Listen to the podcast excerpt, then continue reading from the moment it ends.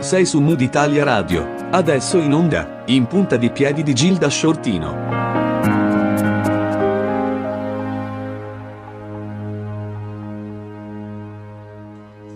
Buongiorno, buongiorno a tutti quelli che ci ascoltano eh, su Mood Italia Radio, qui in punta di piedi, il, l'appuntamento settimanale che ci fa incontrare e conoscere belle persone, belle realtà della nostra città, la città di Palermo che ha tante diciamo, energie e quando le mette insieme diventa veramente un, un, un bel esempio per, per, altri.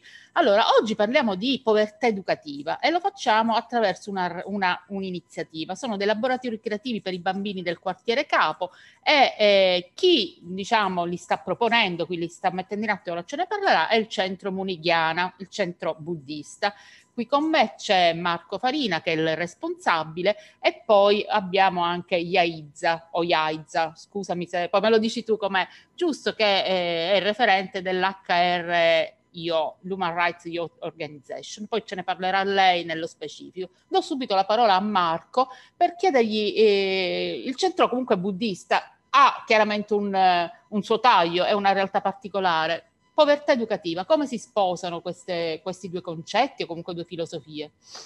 Beh, ciao Gilda, anzitutto diciamo grazie mille per averci invitato, ma in realtà il centro esiste da 30 anni a Palermo e ha attivato nel corso di questi anni alcune iniziative prevalentemente di stampo ambientale. Eh, dal 2016 abbiamo intrapreso un percorso che è quello di eh, riqualificare e mh, restituire alla collettività anche un bene confiscato a Pizzasella. Mm-hmm.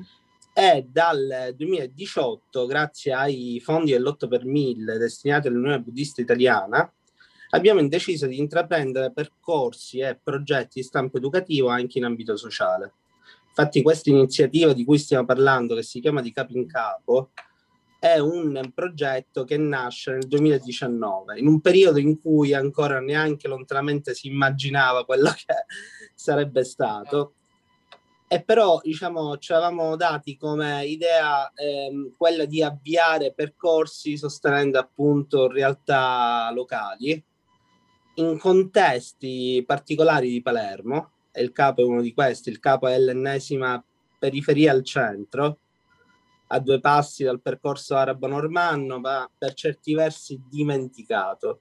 Ci sono già realtà esistenti al capo, però ci avevamo, come dire, voglia di dare anche il nostro contributo e quindi abbiamo cominciato a immaginare questo percorso basato sull'educazione non formale, eh, l'attività creativa, l'attività teatrale, rivolta appunto ai bambini. Mm-hmm.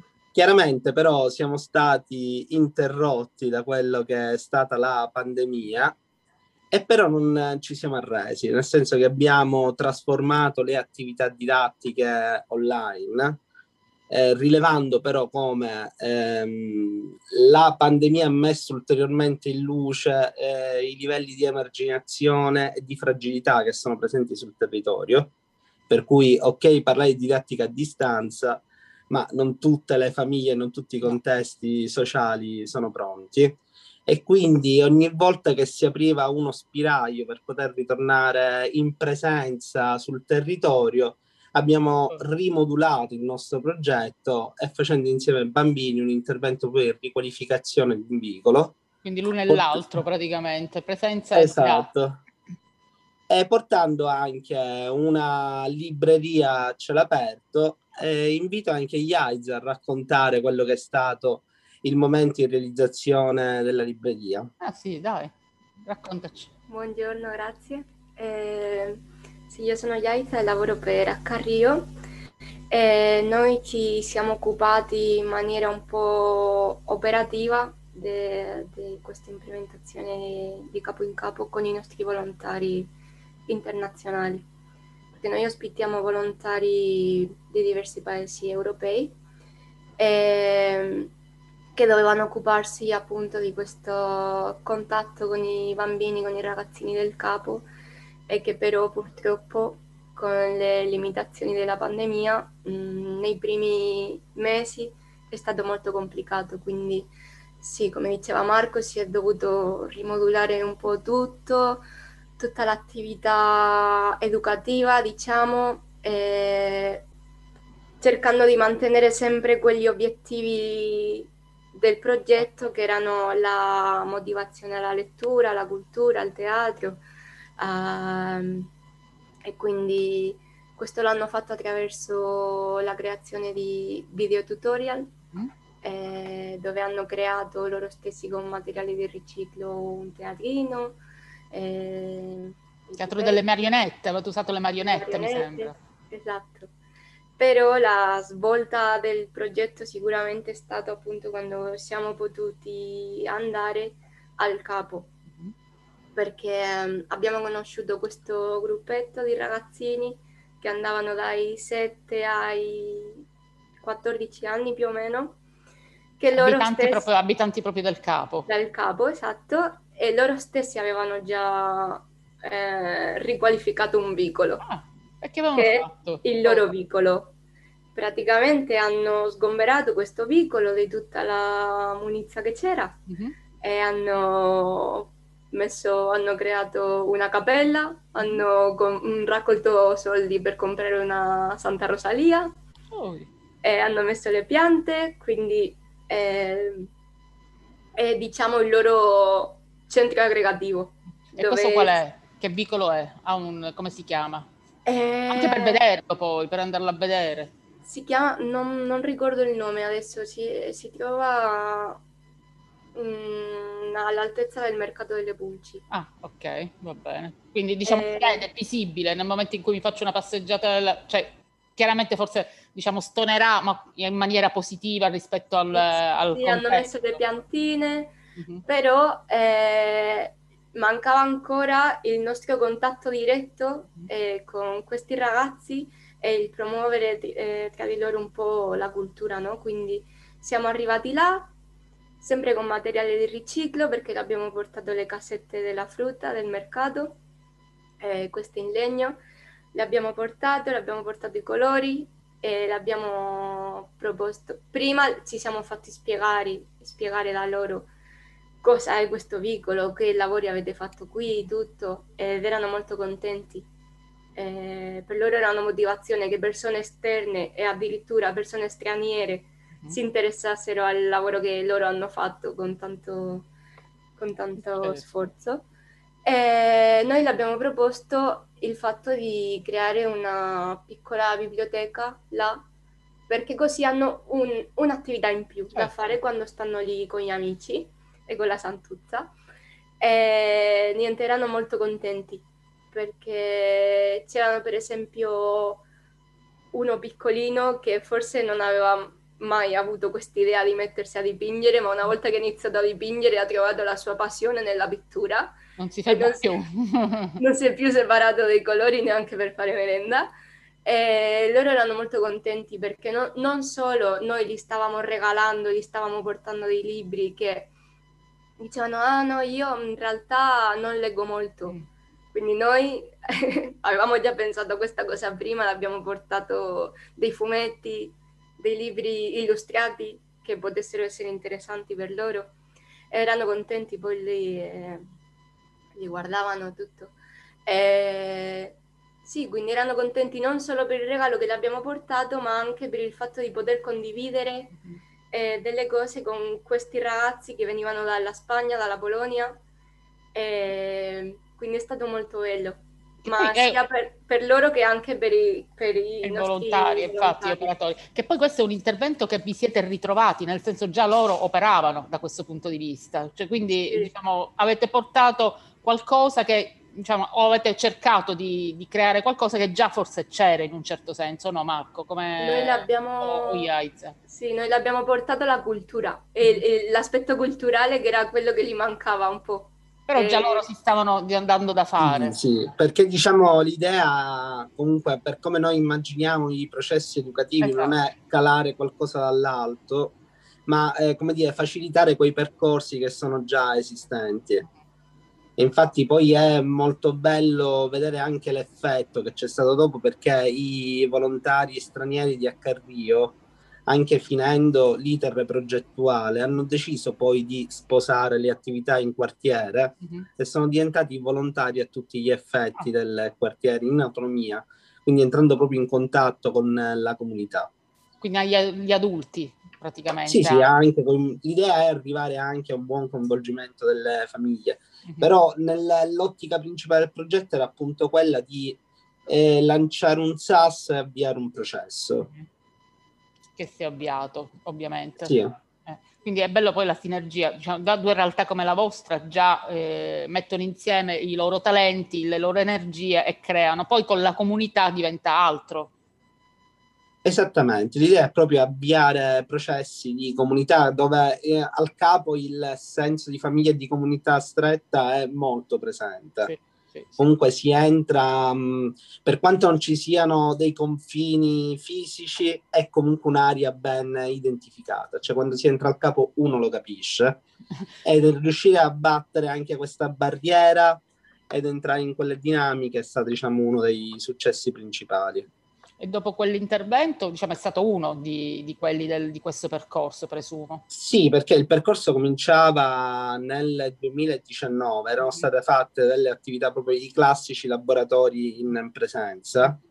Poi ci siamo interrotti durante la pandemia modulando appunto online e poi abbiamo concluso con quest'ultima iniziativa di riqualificazione di questo vicolo. Poi come centro abbiamo comunque deciso di continuare le nostre attività in ambito sociale cercando di individuare quei quartieri dove c'è eh, poca presenza associativa, perché il terzo settore a Palermo risponde veramente a un insieme di bisogni che è pazzesco, però allo stesso tempo ci sono dei quartieri dove il terzo settore è un, un continuo fermento, c'è una enorme presenza anche in termini di finanziamenti progettuali. Perché se pensiamo ad esempio sull'asse di Ballarò Albergheria, esatto da tantissimi anni si, fanno tantissimi progetti, sono realtà stupende che sviluppano dei percorsi, molto meno in altre aree. E quindi quello che stiamo cercando di fare, anche grazie ai contributi dell'Unione Buddista Italiana, è andare a intervenire in quelle aree di Palermo che magari sono un po' più marginali rispetto all'intervento sociale. Infatti, dopo il capo, in questo momento stiamo concentrando la nostra attenzione su Cruillas e il CEP. Ok che è, un'altra, è da tutt'altra parte. È... Esatto, abbiamo cominciato un altro progetto, però l'ottica è sempre quella di avviare dei percorsi. Fortunatamente c'è una base associativa, però magari non è molto, come dire, non ha molta dimestichezza con i progetti o non ha magari una specifica capacità nel reperire i fondi per finanziare le attività e quindi stiamo cercando un attimino di compensare queste piccole lacune con i nostri interventi. Là che cosa state pensando di realizzare? Là praticamente stiamo ripristinando un agrumeto all'interno di un terreno confiscato alla mafia. Bello. Che non, non è semplicemente arrivare e piantare, ma bisogna no. prima rimuovere tutto quello che è stato diciamo, abbandonato sul terreno eh, dal periodo di confisca al periodo di assegnazione e stiamo attivando anche là una serie di laboratori educativi stiamo un attimino dilungando il tempo perché ci piacerebbe portarli in presenza, coinvolgendo eh. i bambini del quartiere e in laboratorio sfrutteremo come dire, le tematiche ambientali per poter parlare di non violenza, rispetto di genere e tanto altro.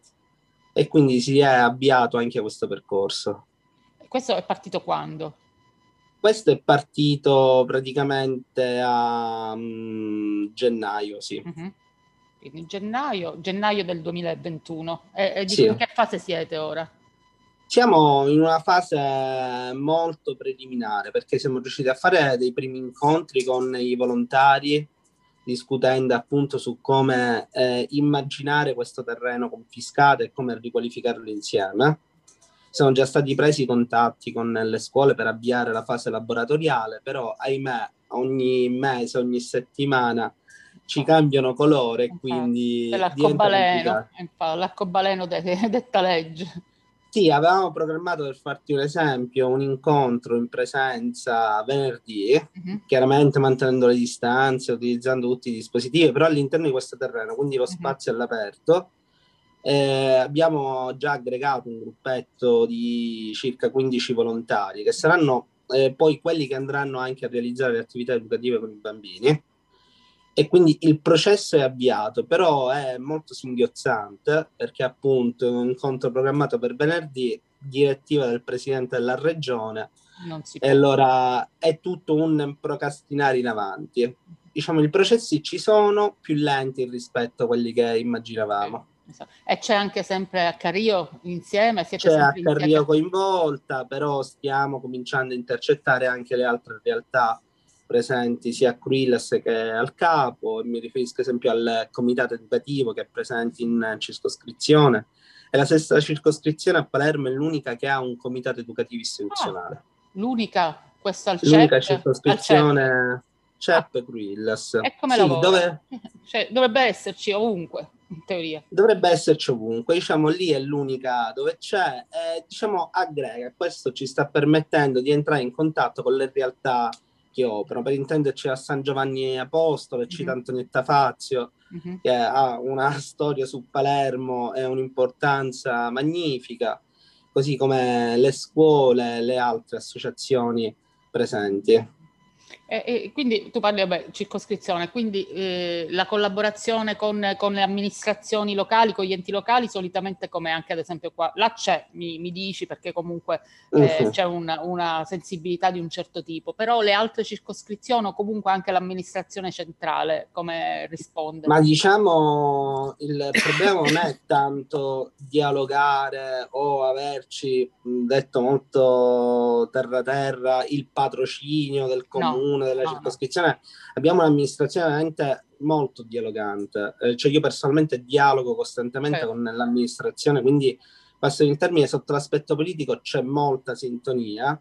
Il problema, che magari non dipende soltanto dall'amministrazione, è poi l'impatto reale, perché a parole almeno diciamo tutti bravi, è poi l'impatto reale, quello che si va a realizzare che è un altro mondo.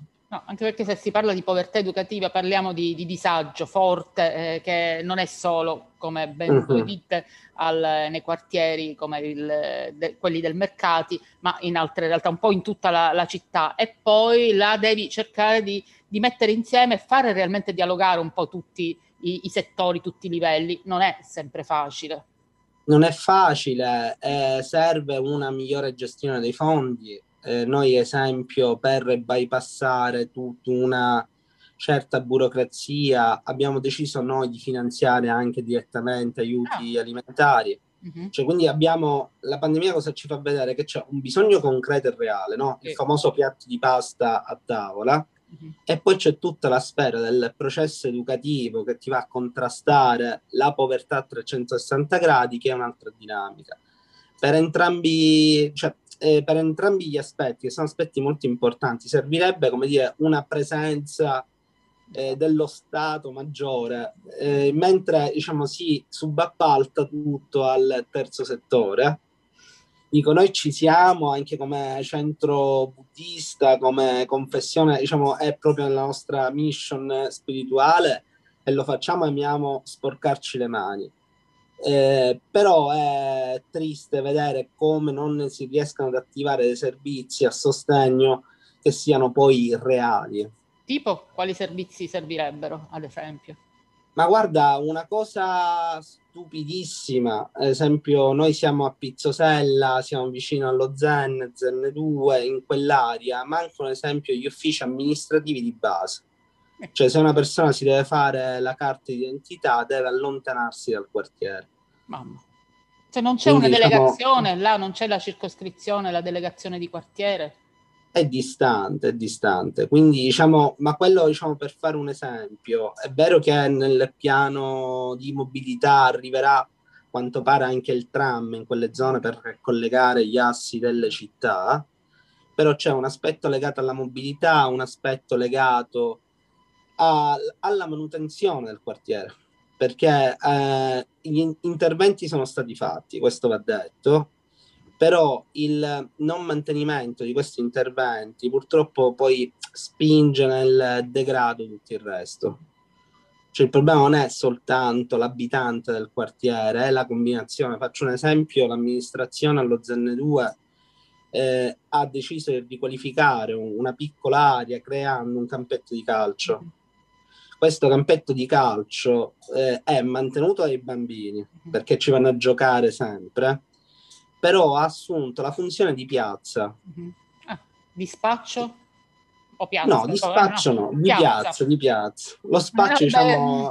no, siccome oggi sempre più la piazza dà anche l'idea dello spazio, ma là sono nei vicoli, quello non è un problema. Quindi Quello, piazza proprio però, di aggregazione, luogo di aggregazione. di aggregazione. Quando accanto vi è uno spazio enorme che in teoria è destinato a quella funzione che ancora non si riesce a realizzare.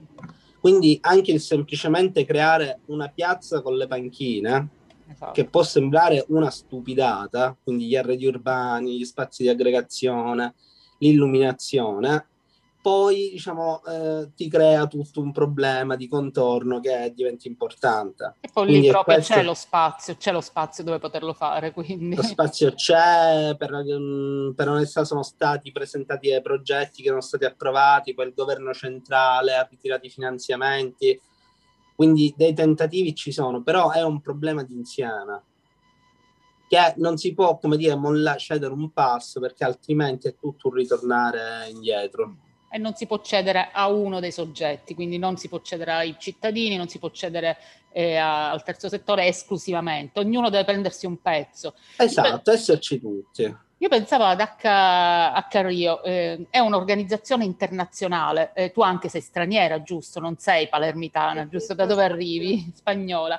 Eh, tu o comunque voi portate anche un'esperienza di altre realtà, di realtà del, del Mediterraneo, eh, la Spagna. Eh, eh, come, come, interagite? Come riuscite a, a non scappare quando vedete tutto quello che succede?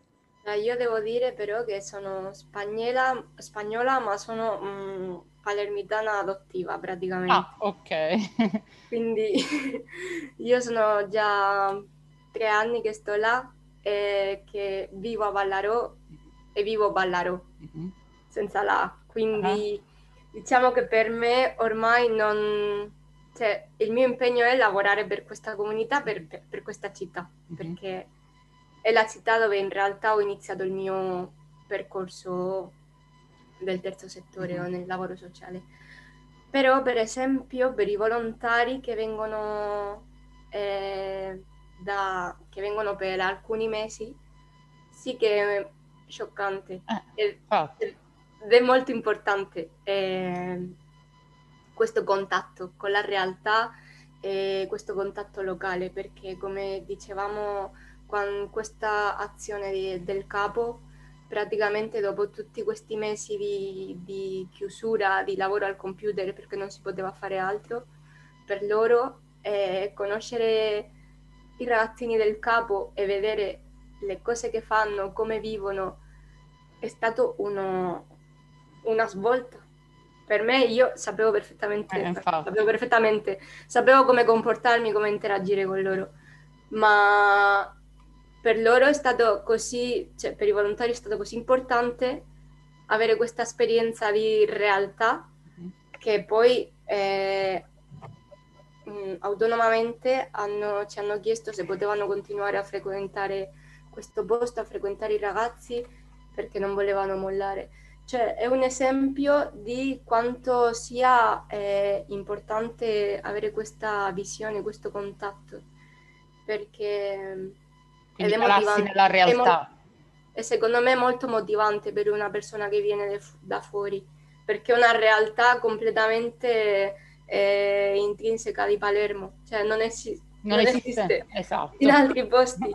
Quindi quando tu vieni a conoscere questa realtà, veramente ti viene la voglia di fare qualcosa, di farci qualcosa, di essere presente.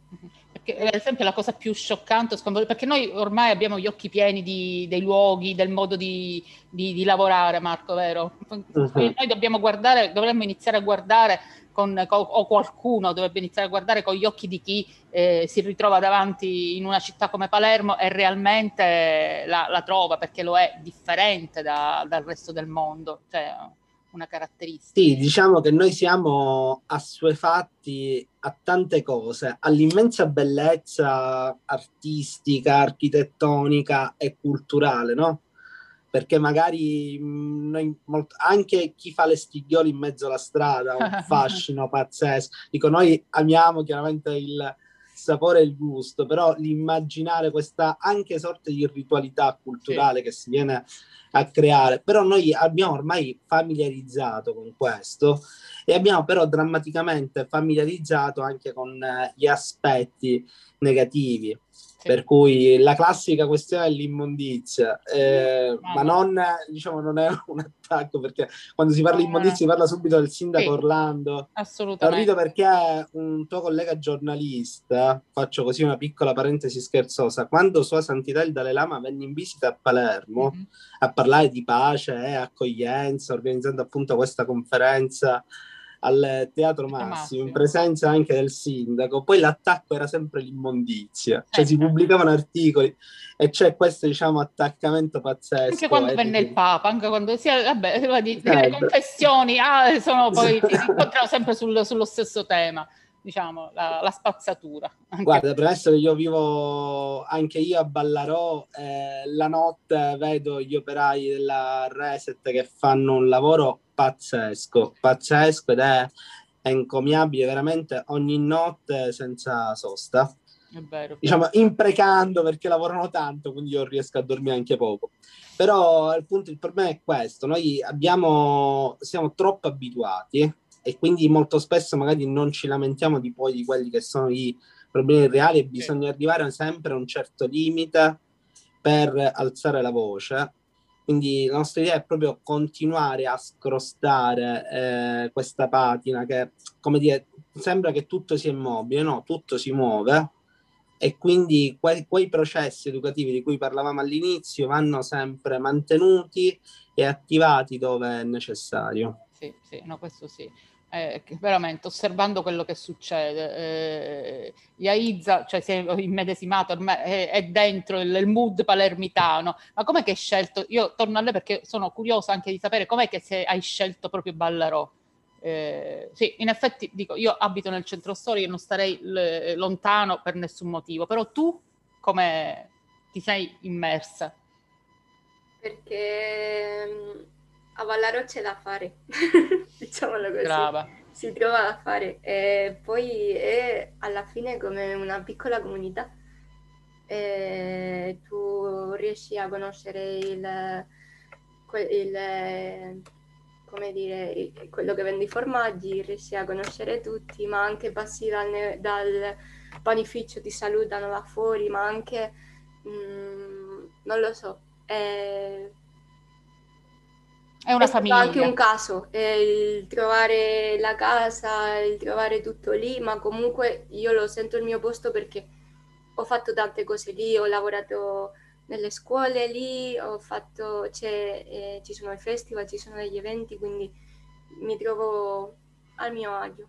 Esatto. E eh. quando parlo con persone palermitane, magari di Via Libertà o di altre zone che hanno ancora, sono rimasti agli anni... Esatto, negli anni Ottanta eh, quando il centro storico, tu non c'eri, però eh, penso che Marco se lo ricordi, eh, quando il centro storico realmente era un buco nero, non, non, non andava nessuno, non, non accett- Loro dicono sei pazza, io non, metterei, non, ci metterei un piede, o non lo conoscono. E, non è vero, cioè, sì, può essere pericoloso come può essere pericoloso camminare sulla via Roma tanto quanto. Io ho sentito di scippie e di altre cose in quartieri che non, sono, non hanno niente a che vedere con il centro storico. Tanto quanto, quindi non, c'è una demonizzazione però chi, chi, lo conosce poi se ne innamora e tu sei l'esempio. Marco, il centro Munighiana è, eh, tu dici che comunque voi avete nel, nel vostro eh, curriculum, tra virgolette, comunque nel, nel, vostro, nel vostro, modo di operare eh,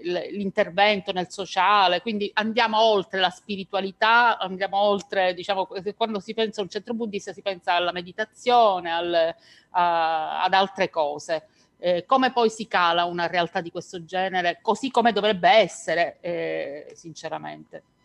Sì, diciamo che noi abbiamo avuto una spinta perché eh, il centro buddista fa parte dell'Unione Buddista Italiana. noi facciamo riferimento a una delle tradizioni tibetane, quella del Dalai Lama per intenderci, ma in, in realtà in Italia sono presenti tantissime tradizioni buddiste e tutte insieme appunto facciamo parte dell'Unione. E quest'Unione appunto ha avuto il riconoscimento come religione da parte dello Stato italiano e c'è stata anche riconosciuta sulla base di un'intesa la possibilità di ottenere i fondi ricavati dall'8 per 1000. Mm-hmm. Di comune accordo, diciamo, tutte le tradizioni, quando ci siamo incontrati durante gli scorsi anni, abbiamo deciso, come dire, di destinare questi fondi non tanto, eh, come dire, ad arricchire noi stessi, nel senso che è vero che finalmente anche i centri buddisti hanno la possibilità non obbligatoriamente di doversi autofinanziare, perché noi per 30 anni ci siamo autofinanziati con i fondi dei soci, quindi immagina pagare una bolletta, una sede, qualsiasi cosa. Quindi diciamo riusciamo ad avere un minimo di contributo per mantenere in vita eh, proprio la struttura, ma questo appunto da tre anni. Però si è pensato di comune accordo di destinare la gran parte dei fondi, circa il 60%, direttamente alle attività sociali e culturali e quindi chiaramente ogni centro in relazione a dove si, si trova in Italia ha cominciato a orientare questi fondi e questi interventi. Noi siamo l'unico centro in Sud Italia. Ah, che bello! Quindi affiliato, siamo gli unici. Quindi chiaramente per noi, essendo a Palermo, mm-hmm. abbiamo, come dire, le nostre peculiarità sono chiaramente la povertà educativa. Abbiamo anche là un progetto drammaticamente interrotto sul cioè? tema dell'accoglienza. Ah, che progetto? Che si chiama migrazione. Ma era un progetto per poter avviare un, uh, una seria discussione fra le confessioni religiose e il tema dell'accoglienza. Che bello. Per cui accoglienza sì, ma come? Cioè, quindi diciamo cercare di immaginare insieme gli interventi strutturali. Volevamo poi anche immaginare delle iniziative anche un po' più eh, pratiche, c'era l'idea di fare un festival eh, sulla cultura tibetana volta al tema dell'accoglienza eh, a Palermo, però anche là siamo sempre stati interrotti, quindi è rimasto sulla carta, ma l'abbiamo come dire conservato nel cassetto. Interrotti dalla pandemia, questo. Eh sì, perché diciamo nella nostra tradizione, che parliamo del popolo tibetano, un popolo che è stato occupato dal governo cinese, esule da più di 70 anni, il tema della migrazione è molto al fine, quindi è particolare incontrare magari i nostri maestri tibetani e quando parliamo di migrazione ci sono dei punti in comune che sono pazzeschi nelle storie e quindi l'idea di questa iniziativa vuole essere mettere a fianco questi due percorsi raccontarci per cercare come dire di anche andare a scardinare dei pregiudizi che sono presenti sempre e quindi abbiamo, come dire, cominciato ad attivarci in relazione a quello che abbiamo intorno. Uh-huh. E intorno è chiaramente, partendo da Pizzosella, eh, tutto diciamo, l'aspetto legato al ratto di Palermo e quindi mh, cercare un attimino di fare quei piccoli interventi che possono dire, lanciare dei segnali di positività e cambiamento, appunto come l'agrumeto all'interno di un terreno confiscato, il progetto educativo.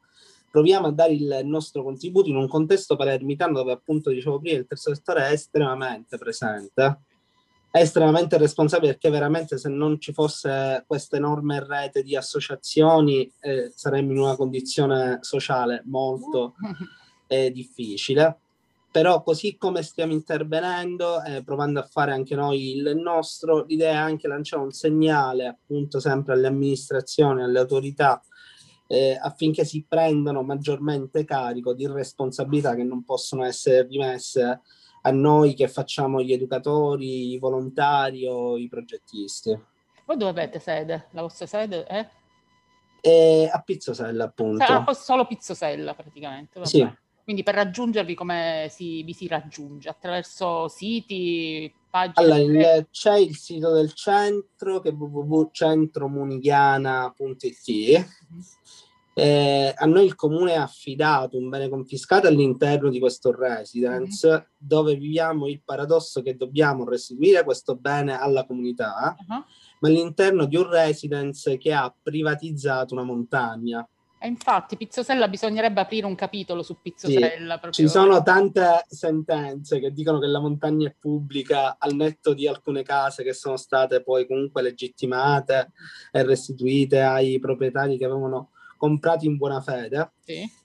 e quindi, come dire, ci troviamo anche a scontrarci con questo aspetto. Quindi aprire le porte di un centro che però si trova la strada di accesso chiusa e anche questo è un altro percorso che stiamo portando avanti in maniera particolare con l'Università degli Studi di Palermo, una docente di architettura che proprio si occupa di beni confiscati e di restituzione di questi Ah, beni. Ok. Quindi, come dire, noi dialoghiamo con le amministrazioni per dire noi siamo là, però amministrazione ricordati che vieni ad aprire pure tu quella sbarra per fare Ah, entrare ma a che punto si è? A che punto si è, diciamo, di questo percorso? Cioè, Ma diciamo che noi siamo lì, però c'è un rapporto con la gestione del residence di Pizzosella che eh, non è sicuramente la cosa più armoniosa del mondo e quindi dobbiamo noi di volta in volta comunicare i nominativi di chi viene a trovarci addirittura. e quindi chiaramente questa cosa complica di non poco quel principio legato alla riunione della torre Infatti. di restituzione del bene.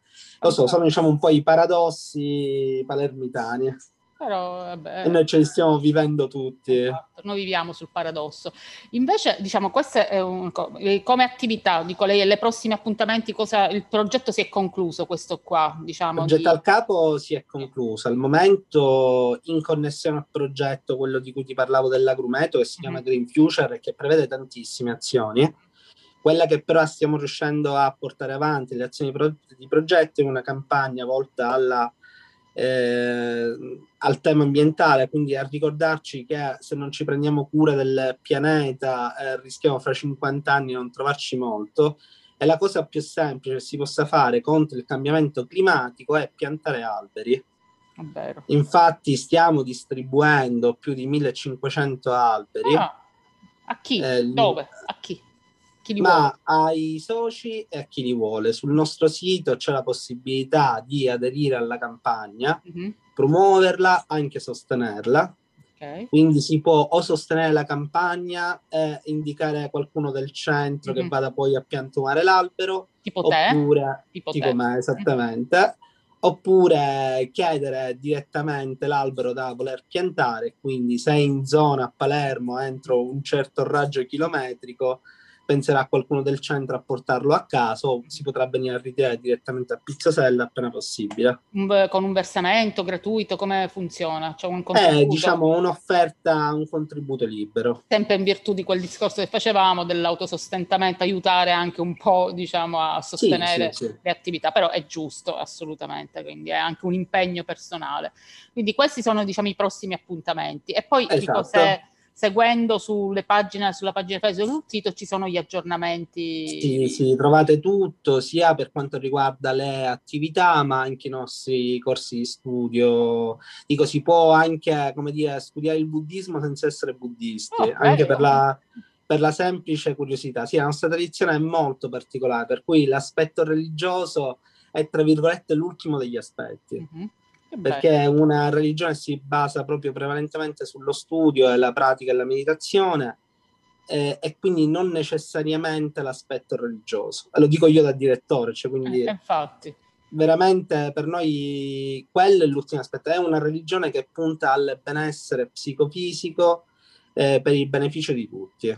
Abbiamo un dato di quanti buddisti ci sono nel, nel nostro paese o comunque nel sud o no? Cioè è, un- è qualcosa che, che voi, diciamo, Ma io Guarda. ricordo l'ultima stima del sud Italia, parlavamo comunque di un 50.000 persone, cioè non siamo, non siamo pochi, ma Eh, non siamo infatti. neanche tantissimi.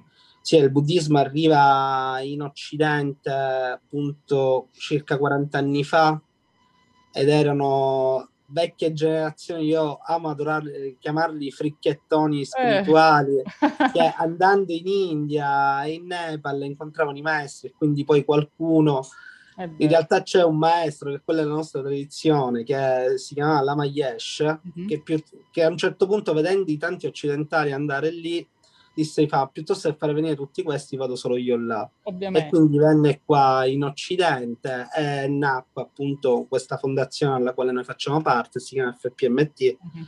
eh, e quindi diciamo si può ritrovare il buddismo tibetano proprio mantenuto secondo la tradizione arcaica che ha più di 1500 anni. Favoloso.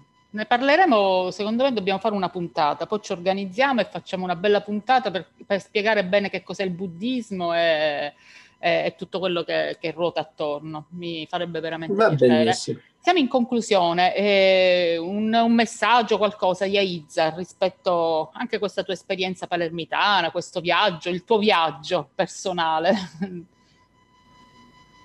Eh, ma è un viaggio in cui non si finisce mai da imparare, perché appunto il, il bello di Palermo è, que- è, che c'è tutto, come diceva Marco, l'unico centro buddista del sud dell'Italia è a Palermo, quindi eh, sì, conoscendo persone che non si finisce neanche mai, eh, si può sempre trovare tutto, sperimentare tante cose e soprattutto sperimentare la comunità, no?